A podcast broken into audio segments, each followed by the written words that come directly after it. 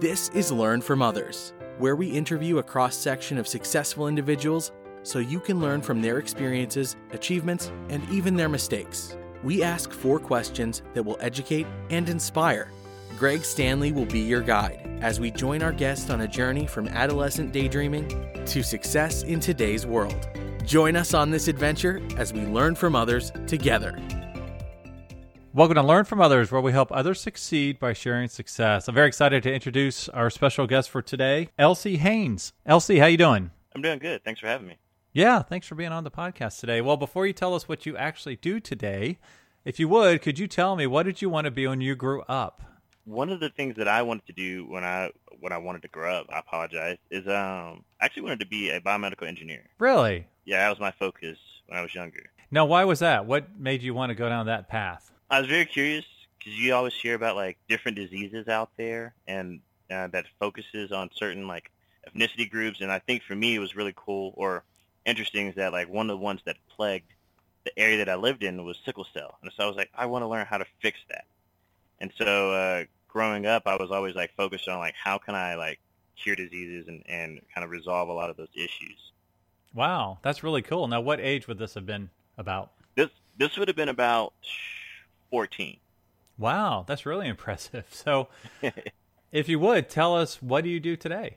Uh, so I am in sales today, um, specifically server sales. Okay. So now that is in the I T computer realm, correct? Correct. Okay. So if you would, tell us from, you know, when you were fourteen, wanting to pursue a path along the medical route to where you are today, kind of what changed and what path did you go down and how did your decision-making process change as it related to your career journey? Yeah, um, I think part of the career change happened was when um, I was going to college for actually just basic biology and went to my first interaction with a cadaver. And I didn't oh, realize wow. what cadaver meant. Oh, wow. And so I was excited, I was excited, and then I see the cadaver and it's a guy just out there with just wearing socks, and it, it threw me off so much that I couldn't get past it. And I kind of looked at my course load, and I had to do multiple classes of this type. I was like, if I have to do this to get to my degree, I don't think I can. Wow. So, yeah. So, yeah. So, so doing that more, I think, um, kind of just opened up my eyes. I was like, is this something that I really want to do? Like, the, the theory sounded cool, but, like, the actual, like, can I do it wasn't in me. Wow, that's a very wise decision to make at that time. I would have been right there with you, honestly. I would have been like, uh, nope. Wow, yeah, that's that's amazing. So uh, that was what, first year in college approximately? First year college, freshman year. Wow, okay, so that's a great time to make that realization, and that's what college is, what college is for, right?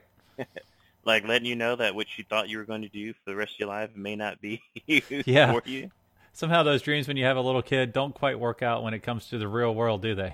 No. Okay. So now take us back to college. When you made that decision, said, hey, this is not for me, what did you do to change that route, and how did you end up in sales in the I T world? Yeah, so after I determined, like, this is not for me, I kind of had to go back to the drawing board of, like, what it was I good at and what I like to do. So I was always, like, kind of good at sports, but never good enough to kind of get a scholarship, but I was always good with, like, leading people. Oh, and right. So when it comes with leading people, you also do a lot of things by the nature of interacting and hearing their problems all the time. So I was like, hey, psychology would be a great, like, segue. So it was, like, still in the medical field, I, at least close enough to it. Um, so I went to school to uh, to do psychology instead. And while I was doing psychology, I started working in just, like, some different retail stores. Yep. And so while doing that, um, got promoted all the way up to store manager. And for for me, just being able to lead people firsthand and, like, flex a lot of those skills and abilities was really nice. And so I think I got to the point to where talking to some counselors and pretty much trying to figure out, like, hey, what can I do with my degree after I'm done with college? And right. a lot of the things were things that I was already doing because with the psychology degree, you have to have your master's or and even a doctorate in some instances to kind of really get deep into the field. And so I was like, I'm already doing pretty well, and my store manager sales and things like that, so I decided to carry that career on. And so I did store managing for a few years, about five six years, and then I switched over into technical sales. Okay, now what kind of store were you a store manager at? So I was a store manager for Radio Shack for four years. I don't know if that if they exist anymore. If anyone knows, I don't know. Not many of them, unfortunately. Yeah, so I was Radio Shack for four years, and then I switched over and I ran GameStops for three years. Wow. Okay. So now you've realized selling might be a path you want to pursue, correct? Yeah. I think for for me it was um I had a group of friends who worked at Dell. Um, that's where I'm at right now, and so a lot of them were telling me how great a place it is. I can do a lot of the same things I'm doing now, but it's more career focused as opposed to kind of just uh, running a retail store. There's a lot more branches that you can go off to. Um, retail is pretty much just one way. You either work your way up to being a um, a district manager or a regional manager of some sort, and then that's pretty much it, unless you had some other skills and work for the corporate office. As opposed to uh, going to Dell, you can use those same exact skills that I developed over the years through managing different retail stores and kind of developed for college, bring that in, use it for myself. And there's so many different branches that you don't necessarily have to have a degree for, just a passion to do. And that, for me, what is what intrigued me to kind of switch from more of a face-to-face to over the phone. Right, right. So it was looking at the long-term career potential that Dell had versus some of the other avenues you were pursuing that made you say, hey, I need to go with Dell Technologies, correct? Correct. Wow. That's a great way to look at it, because I kind of fell into the same thing. I fell into a world of stacking cookies and crackers for Nabisco, but that's a massive company, and especially when they got bought by larger companies, there were all sorts of opportunities. So uh, it is nice to look at the long-term view when you're looking at different types of roles, and you realize it at a pretty young age, it sounded like. Uh, so how long have you been with Dell Technologies now? So I've been with Dell for close to three years now. I'll be three years in December. Okay. Now, how'd you make that transition?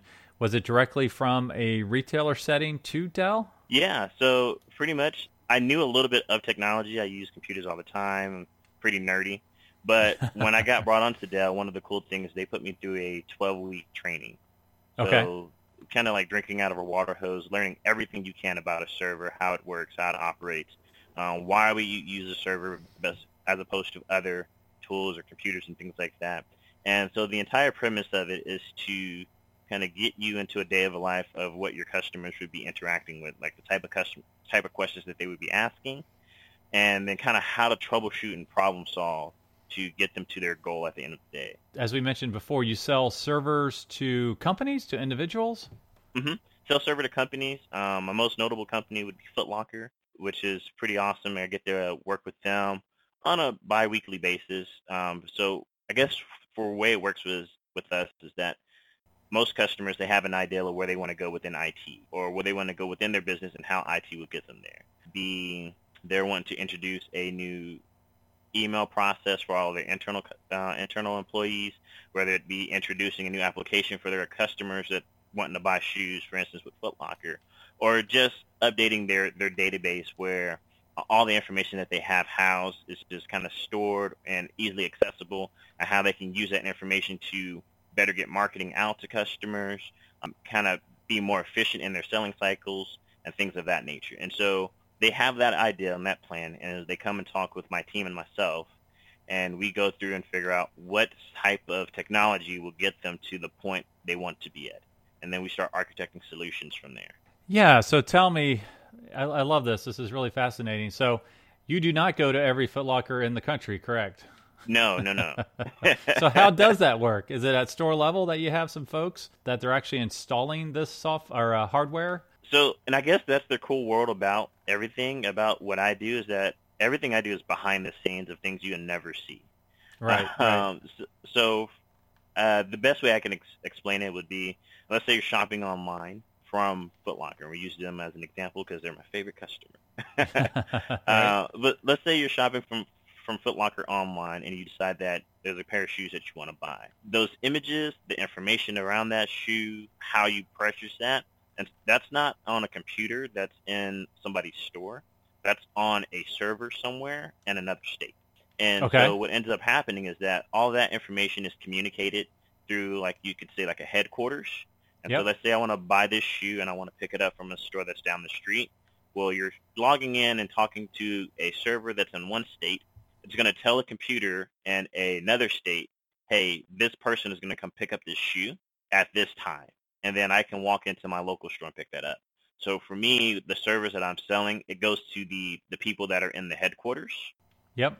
Uh, and so they're the ones that's setting this up. And so whenever they have an idea of what they want to spread out to their thousands of stores across the, the country and kind of globally, what they do is they, they come with us, this is what we want to buy, this is what we want to do, and then they themselves will install it in their stores. So never, you'll never see me going to like a Foot Locker and talking to the store manager and like, hey, what all do you need? It's mostly right. like the C E Os and the V Ps or the, the heads of technology for the company. And we're going to them and we're talking to them about what is it that you're trying to do and what goals are you co- trying to accomplish. And then this is how me and my team can help you accomplish that goal. Right. And those solutions are different types of hardware and software. Is that correct? Correct. Wow. Okay. Now tell me, what is your typical work week like? I know you kind of touched on it right there, but could you expand on that a little bit? Is it all office work? Is it all on the phone? Is it on the computer? Is it, you know, in the field a little bit? What's your work week like? So I have a team. Um, so we have a I have a field team. So they're the ones that are, that's out there making the, the face-to-face interactions with a lot of our customers. And then I would be, I guess you could say, the support to that field team. Um, so a lot of my day-to-day is uh, making phone calls to a lot of our customers, um, sharing technology, sharing what's news coming out or what is it that you're trying to go, creating quotes. So after we kind of talk about some solutions, I would create a quote, send it out to them, kind of like giving them something to buy. Another part of my day is really internal uh, at Dell is um, how do I be a leader amongst my team? How do I be a leader within the site that I'm in? Um, how can I how can I help other people pro- progress their careers? And so a lot of that kind of comes to scheduling out my, my week of what is it that I want to accomplish? Who do we need to sell to this week? What things do we have in our pipeline? So what new deals do we have coming up at a certain date and time, and how are we progressing those deals? And then, like I said, the, the how can I help mentor someone else? Right. Now, what is the typical career path like for uh, your type of role? Like, what steps did you have to take to get where you are today, and then what might be one or two steps afterwards? So they have different, I guess, selling tiers, if you will. Uh, okay. Within side of Dell and inside of it. So you have your what's called an I S R, or just kind of like the face of the account. Uh, what this person's responsibility is just being there and available for the customer. So they don't have to do a lot of heavy uh, I T, no- have, have a lot of I T knowledge. It's really just making sure, like, hey, how can I help you out today? And then the other side, like I said, is myself, where we're creating those, those larger I T solutions. So when I came in, I started in medium business. And so those kind of like your smaller mom-and-pop shops, your your lesser-known companies. Right. And so yep. working with working with them, selling, kind of doing smaller solutions. I think if we talk dollar amount size, like if we sold something that's one hundred K, that's a huge order in that segment. Um, as opposed to the segment that I'm in now, one hundred K is like, okay, that's that's your Monday. You still got a lot more to go. Right. You got a lot more going on, right? Exactly. And so uh, so that would be the step coming in, um, getting your teeth wet and learning how, how pretty much Dell and the business works. Um, you have smaller customers, so that if you make a mistake, they're a lot more. It's a lot more palatable if you mess up on a, let's say, ten thousand dollar order, as opposed to if you mess up on a ten million dollar order. That's a lot right. more at stake, right? So they put right. you there, make your mistakes, right, and then you move up to where I'm at right now, which is tier one. And so we, we work with more of the, your name brand commercial type customers, like I said, Foot Lockers out there. Uh, some Hulus and things of that nature. And then the next step above, if you keep the line that I'm going, would be enterprise. Um, so that's your, your major corporations like your Activisions and your Nikes and your, your Microsofts and things of that nature. But what I love about Dell is that that doesn't have to be the route you go. That's just route one of many. So um, if you're wanting to be a leader of any type, if you're if you're a really technical person and you like how technology works and you want to kind of expand your knowledge there, there's another role that you can take. And so it's pretty much after you get past kind of your first two years, it's a choose your own adventure. Um, what is it that you're interested in? What is it that you're passionate about? Regardless if you have the training for it or not, we can help you get there. Wow, that's really awesome and a great way to put it. As a reminder, you can check out all previous episodes at learn from others dot org. And if you're an educator or a student, you can search for podcasts by career cluster. So we learned what you wanted to be when you grew up and what you do today. So looking back on your career, what would you do differently? I would have done this a lot sooner. Ah, I okay. I think that would have, uh, part one would have been switch from retail to, to I guess, the more of a corporate setting sooner. I think I was kind of uh, very delusional on, I love this job, I love this job, it's the best job I can do. And being a young kid working at GameStop, I mean, who wouldn't want to continue to work there? um, so that would be uh, step one, which just do this sooner. I think the, the other thing that I would change would be um, would probably be what I went to school. Because even though I went to school for psychology and things like that, I I use bits and pieces of it, but I don't really use it at all in what I do. And so I think that would have been the other change that I would have made. Is like if if I knew, I guess looking back, if this is where I was going to be at and find so much joy and happiness in this, I'd have gone yeah. for like business management or leadership development and things like that, as opposed to now I'm later in life and realizing like, hey, I actually have a talent for this. Let me go and learn more around how to do certain leadership skills or business, like how to manage your business and things of that nature. Wow, that's a really great point. And uh, wise that you realize that at this point, even though it's a little later in your career, it's still nice to yeah. know that you have that learning. So now let's talk to the student who would like to do what you do. So let's define it as you will. What advice would you give them? Is there a typical career path? Yeah, so I would say the one advice I would give would be practice speaking all the time. Get comfortable with speaking to people that you don't know. Um, I think this job, you're more successful when you have really good verbal and communication skills. So I definitely sharpen those, sharpen how you speak with people, get yourself in uncomfortable speaking situations. That way you can get those nerves out. I think that with me, when I was in retail, I think what helped me out a lot was that the regional directors and the, the big wigs would always come and do visits, and they would always stop at the, at my store. So the first couple of times you, you see a V P, you get nervous and your voice trembles a little bit. But then, like, over time, you see them, you get familiar, and you realize, hey, this is just a person, just like you right. are.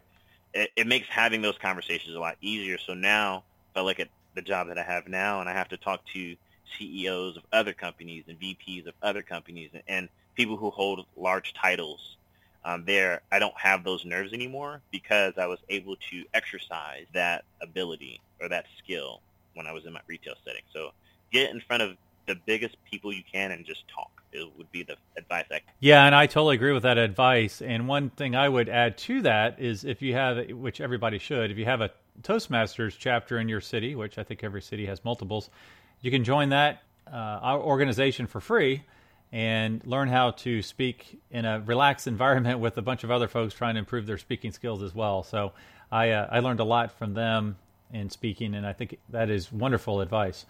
Well, cool. Well, thank you so much for taking us on your career journey today. I appreciate it. Thank you for listening to Learn from Others, where we help others succeed by sharing success. Where will our next adventure take us? Subscribe to find out. If you know of someone who has a cool career story or occupation, contact Greg through Instagram at Greg Stanley L F O. That's G R E G S T A N L E Y L F O. And we will see you soon as we learn from others together.